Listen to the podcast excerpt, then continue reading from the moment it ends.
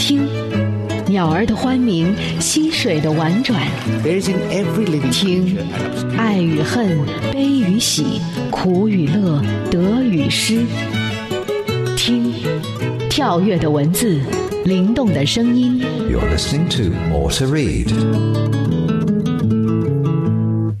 欢迎您收听轻松调频美文阅读 More to Read，我是沈听，让我们在这里一起听美文学英语。今天我们将会听到法国小说家乔治桑的一句话，德国诗人海涅的一首诗歌《The Butterfly is in love with the rose》，蝴蝶爱上了玫瑰花，以及由美国教育家阿伯特·劳伦斯·洛维尔所写的一篇文章《Liberty and Discipline》，自由与约束。More to read. 用文字抒发感情，用文字诉说故事，用文字穿越古今。 Daily quote.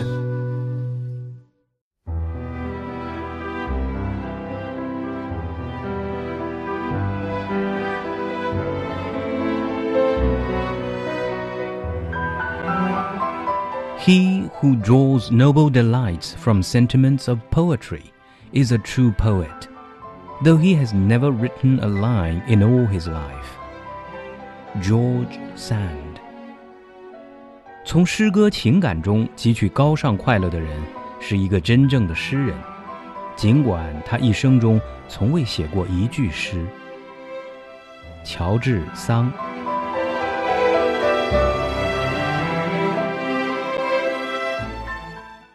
乔治·桑是法国著名的小说家，是巴尔扎克时代最具风情、最另类的小说家。他凭借发表的第一部长篇小说《安蒂亚娜》而一举成名。作为一位多产的作家，他一生写了二百四十四部作品，一百卷以上的文艺作品，二十卷的回忆录《我的一生》，以及大量书简和政论文章。一八零四年七月一日，乔治·桑出生于巴黎一个贵族家庭，原名露西·奥罗尔·杜邦，在法国诺昂的乡村长大。父亲是第一帝国拿破仑时代的一个军官，由于父亲早逝，而母亲曾有沦落风尘的经历，所以他从小由祖母抚养。祖母为了把他培养成一个淑女，费尽苦心，而乔治·桑没有令祖母失望，小小年纪便已显露出卓而不群的才华。乔治·桑的爱情生活丰富多彩，他的身边总是围绕着一批追求者。他与大文学家缪塞的厌世，与音乐大师肖邦十余年的同居生活，成为法兰西十九世纪的美谈之一，并留下了一篇篇揭示他内心深处情感世界奥秘的情书佳作。乔治·桑被与其同时代的人公认为最伟大的作家之一。雨果曾说，他在我们这个时代具有独一无二的地位，特别是其他伟人都是男子，唯独他是女性。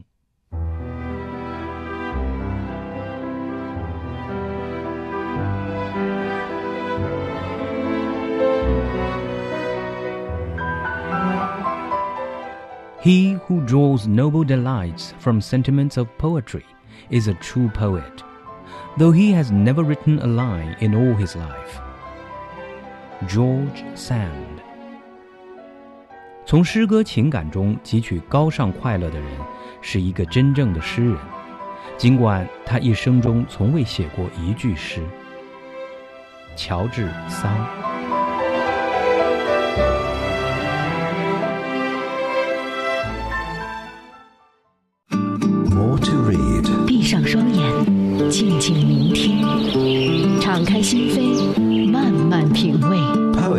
Day.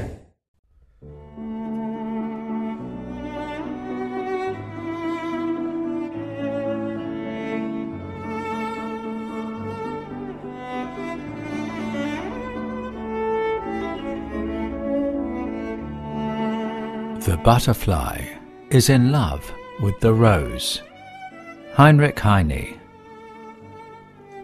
The butterfly is in love with the rose, flutters about the rose a thousand times, about the butterfly with golden tenderness, flutters the loving sunbeam. However, with whom is the rose in love? That I would very much like to know. Is it with the singing nightingale? Is it with the silent evening star? I do not know with whom the rose is in love, but I, I love you all. Rose, butterfly, sunbeam, evening star, and nightingale.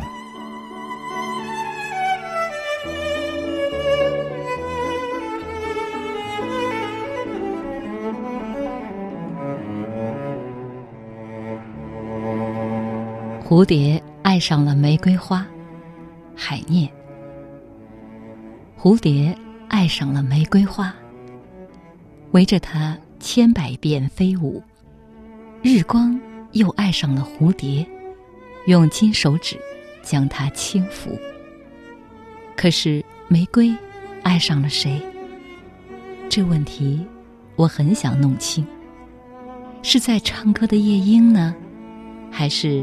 不吭声的金星，我不知道玫瑰爱谁，可我爱着你们大家。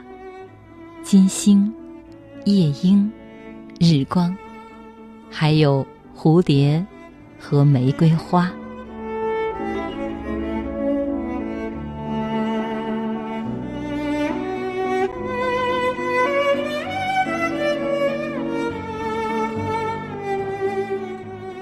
我们刚才听到的这首诗歌，The butterfly is in love with the rose，蝴蝶爱上了玫瑰花，出自德国著名诗人海因里希·海涅。英文版本由 Mark Griffiths 为您朗读，中文版本由南海之声的主持人周薇为您朗诵。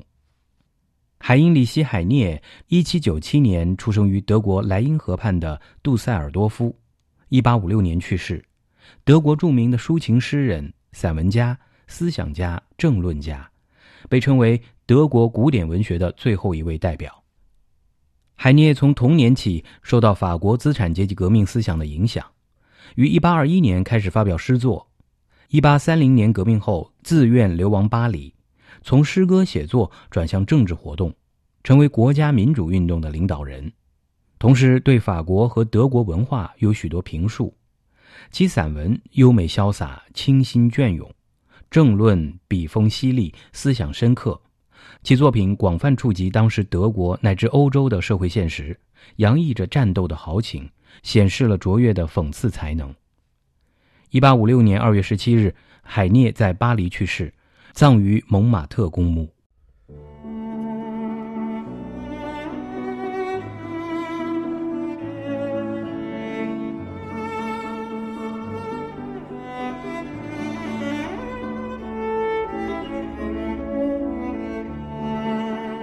Butterfly is in love with the rose. Heinrich Heine. The butterfly is in love with the rose, flutters about the rose a thousand times, about the butterfly with golden tenderness, flutters the loving sunbeam. However, with whom is the rose in love? That I would very much like to know. Is it with the singing nightingale? Is it with the silent evening star? I do not know with whom the rose is in love, but I, I love you all. Rose, butterfly, sunbeam, evening star, and Nightingale.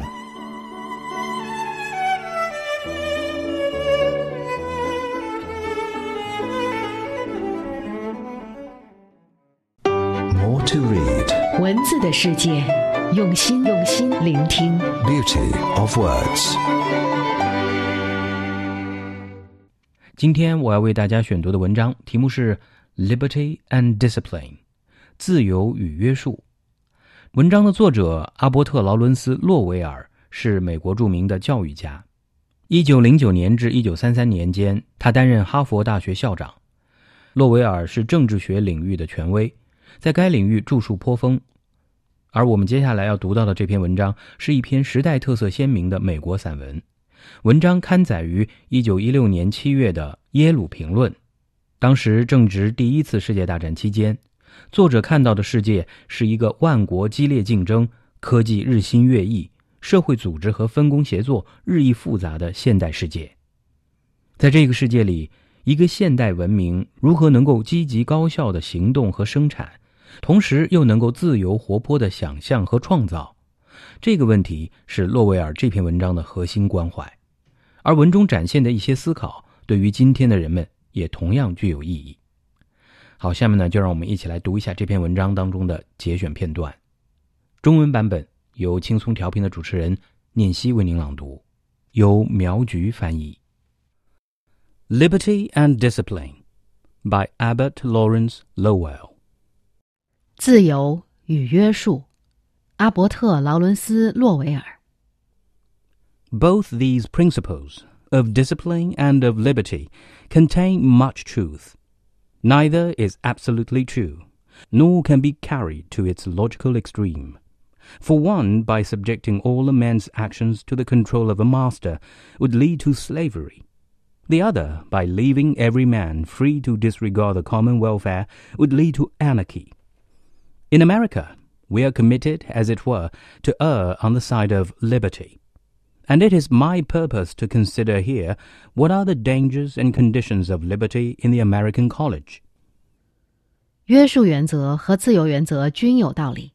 但二者均不是绝对真理，也不可能操作至极，因为若一个人的所有行动都受控于一个主人，他将成为奴隶；反之，如果让所有人都自由自在而无视公众利益，将导致无政府状态。在美国，我们允许出于自由而犯错，因此，我要再次讨论的是，美国大学中自由的条件和自由的危险都有什么。It is in college that young men first enjoy the pleasure of liberty and assume its responsibilities.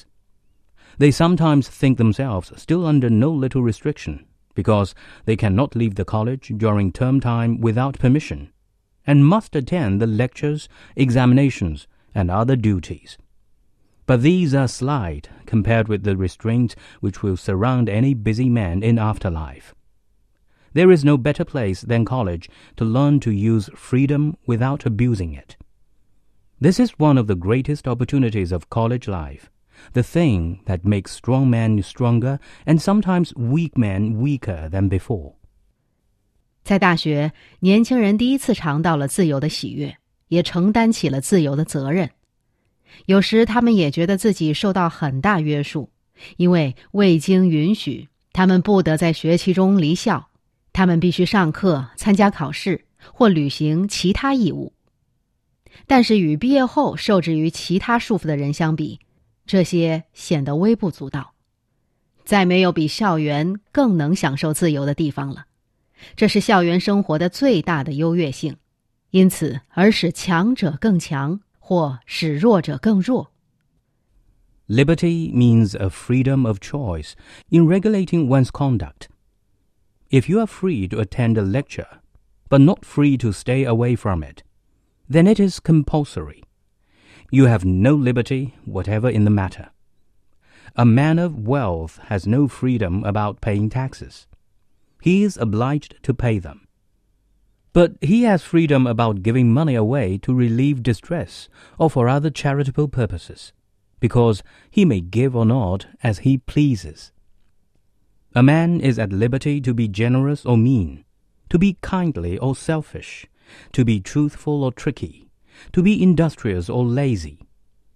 In all these things, his duty may be clear, but he is free to disregard it. 自由意味着对调整自身行为的自由选择。如果你可以自由的上某个课程，但不能自由缺席，那么课程是必修的。在这件事上，你就没有自由。富人付税是没有自由的，他必须交税。但富人有自由决定是否捐钱解除痛苦，或者赞助其他慈善事务，因为捐与不捐全在他是否愿意。是慷慨大方还是吝啬小气？是善良仁慈还是自私自利？是真诚务实还是狡猾多变？是勤奋上进还是好逸恶劳？面对这些，人们都有选择的自由。在所有这些事情中，虚尽职责无可争辩，而人们亦可以自由的选择不予理会。In short, liberty means freedom to do wrong as well as to do right. Else, it is no freedom at all. It means freedom to be foolish as well as to be wise, to prefer immediate self indulgence to future benefit for oneself or others liberty to neglect as well as to perform the duties of the passing hour that never comes again. But if liberty were used exclusively to do wrong, it would be intolerable, and good sense would sweep it from the earth.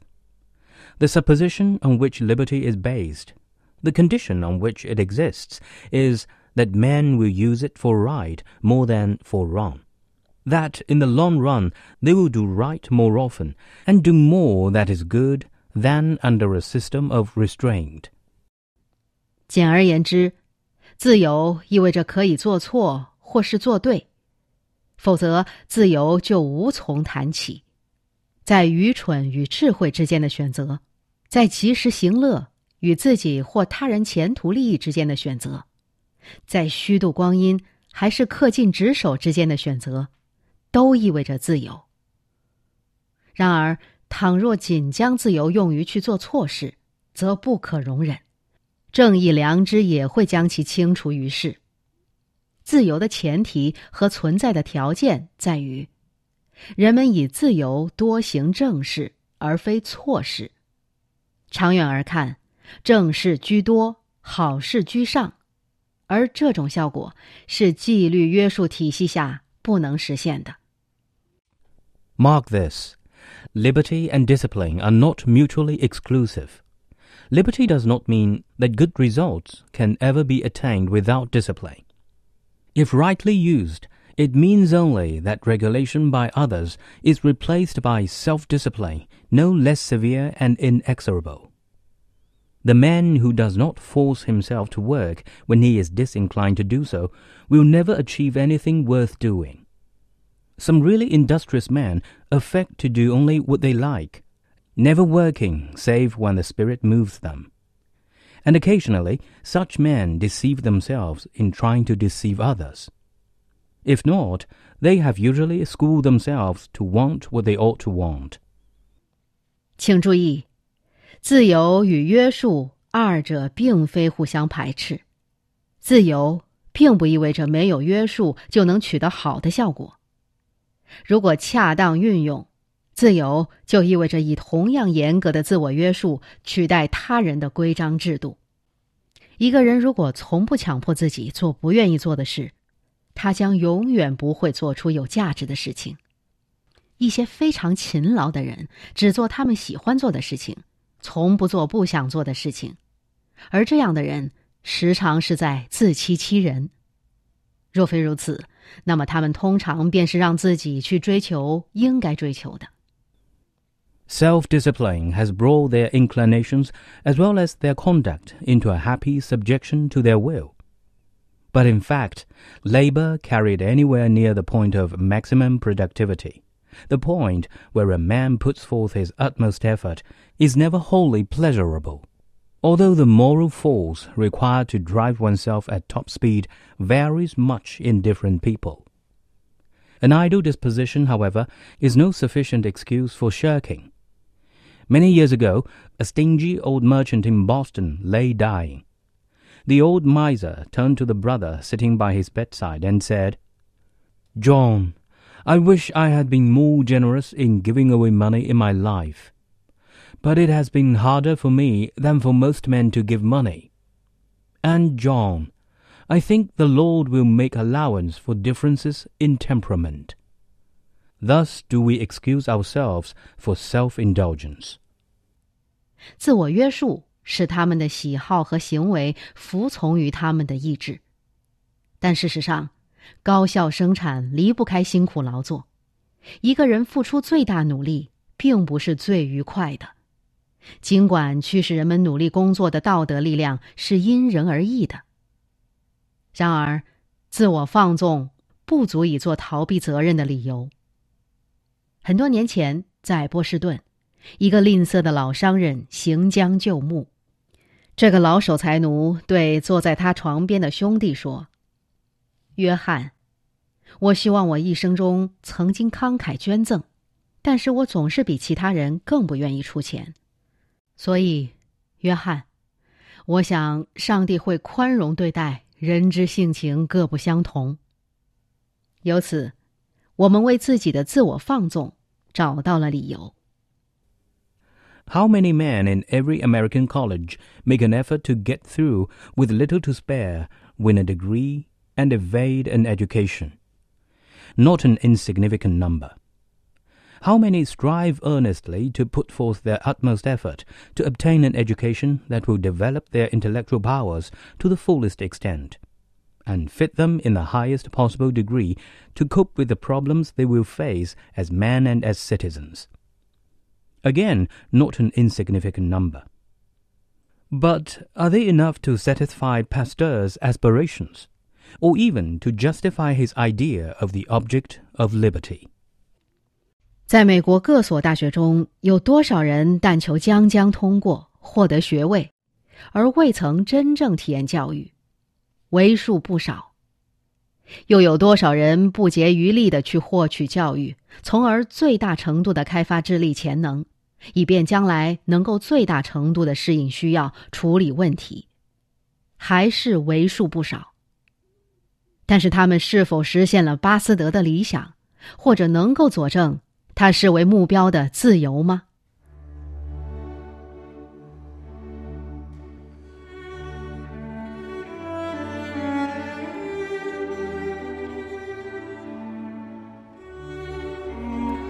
？Liberty and discipline. by Abbott Lawrence Lowell. Both these principles of discipline and of liberty contain much truth.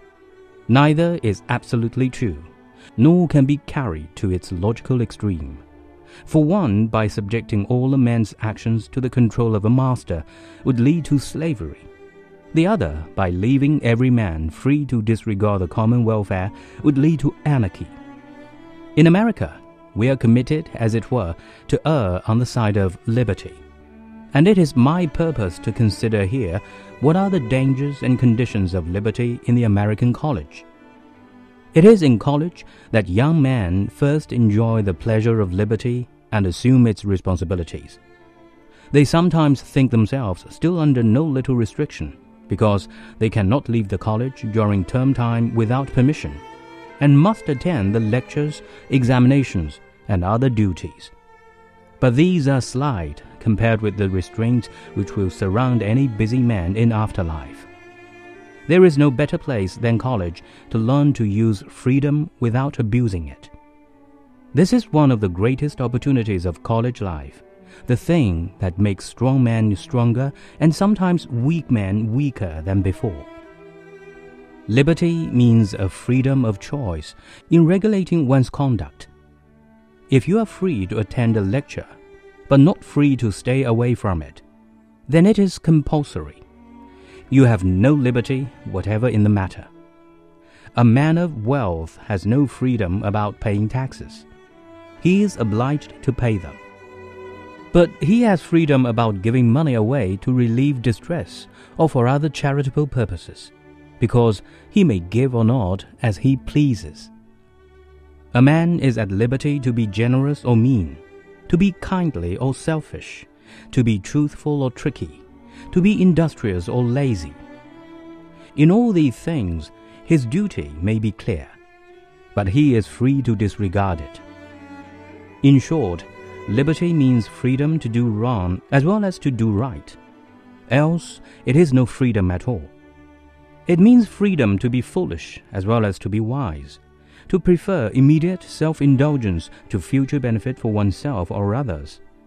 liberty to neglect as well as to perform the duties of the passing hour that never comes again. But if liberty were used exclusively to do wrong, it would be intolerable, and good sense would sweep it from the earth. The supposition on which liberty is based, the condition on which it exists, is that men will use it for right more than for wrong that in the long run they will do right more often and do more that is good than under a system of restraint. Mark this liberty and discipline are not mutually exclusive. Liberty does not mean that good results can ever be attained without discipline. If rightly used, it means only that regulation by others is replaced by self discipline no less severe and inexorable. The man who does not force himself to work when he is disinclined to do so will never achieve anything worth doing. Some really industrious men affect to do only what they like, never working save when the spirit moves them.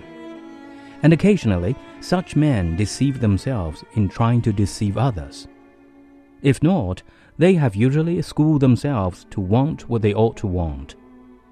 Self discipline has brought their inclinations as well as their conduct into a happy subjection to their will.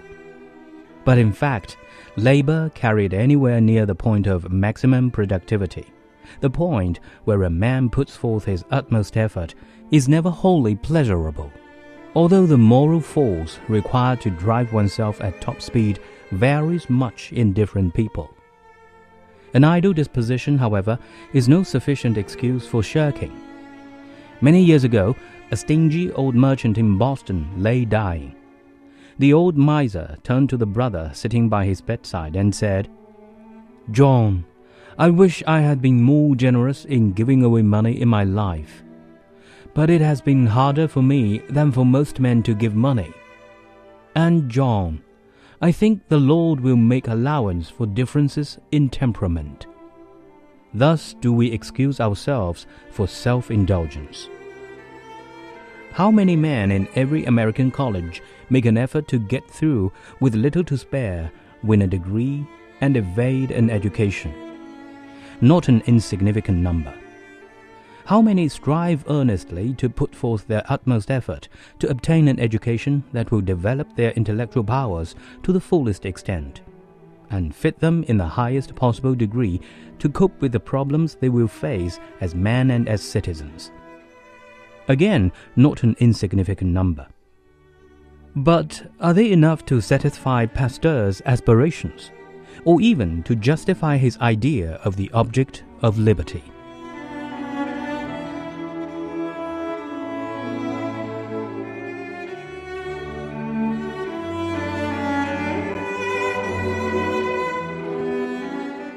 感谢您收听今天的美文阅读节目。您也可以通过云听 App 在线实时收听美文阅读以及轻松调频的其他节目。今天的节目就到这儿，我们明天见。